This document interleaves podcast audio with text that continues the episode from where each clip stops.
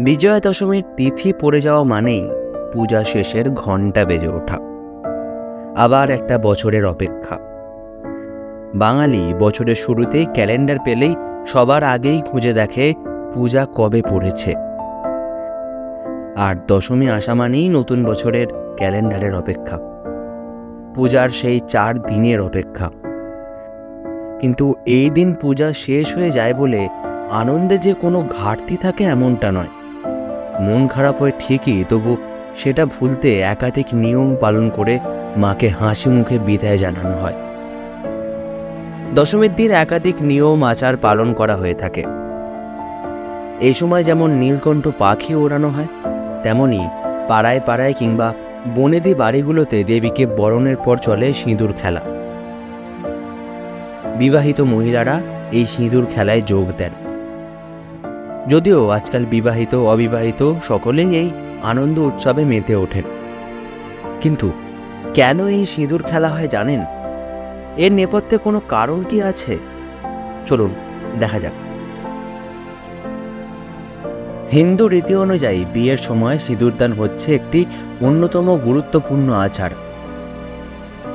বিবাহিত মহিলারা স্বামীর মঙ্গল কামনা করে সিঁদুর পরে থাকেন। সিঁদুরকে মনে করা হয় ব্রহ্মার প্রতীক এবং ব্রহ্মা জীবনের সমস্ত কষ্ট দূর করে আনন্দে ভরে রাখবেন বলেই প্রচলিত মত আছে। কপালে ব্রহ্মা অধিষ্ঠান করে বলেই মনে করা হয়। তাকে তুষ্ট রাখতেই কপালে লাল সিঁদুর পরা হয়।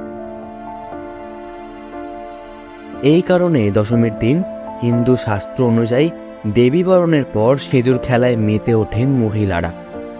তারা এই নিয়মকে সৌভাগ্যের প্রতীক বলে মনে করেন।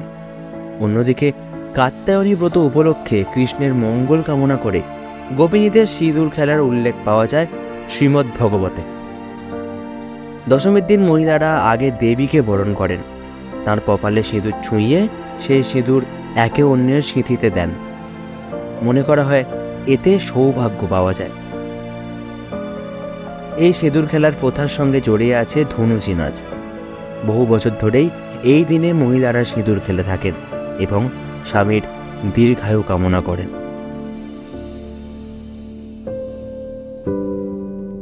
যে শরতে উমা নেই, সে ছন্দ হারাই গান। যে হৃদয়ে তুমি নেই মা, তা এক নিমেষে ম্রিয়মান। যে শরতে কাশ খেলে না, উমা আসে না ধারায় যে ঢাকেতে বোল বাজে না, সেথায় উমা নেই, না মূর্তিতে, না সরায়। গেল সপ্তমী, গেল অষ্টমী, বিদায় নিয়েছে মহানবমী। বিষাদের সুর বাজে চতুর্দিকে, কারণ আজ উমা বিদায়ের বিজয়া দশমী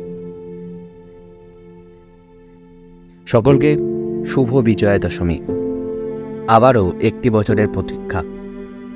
সকলে ভালো থাকবেন। ধন্যবাদ।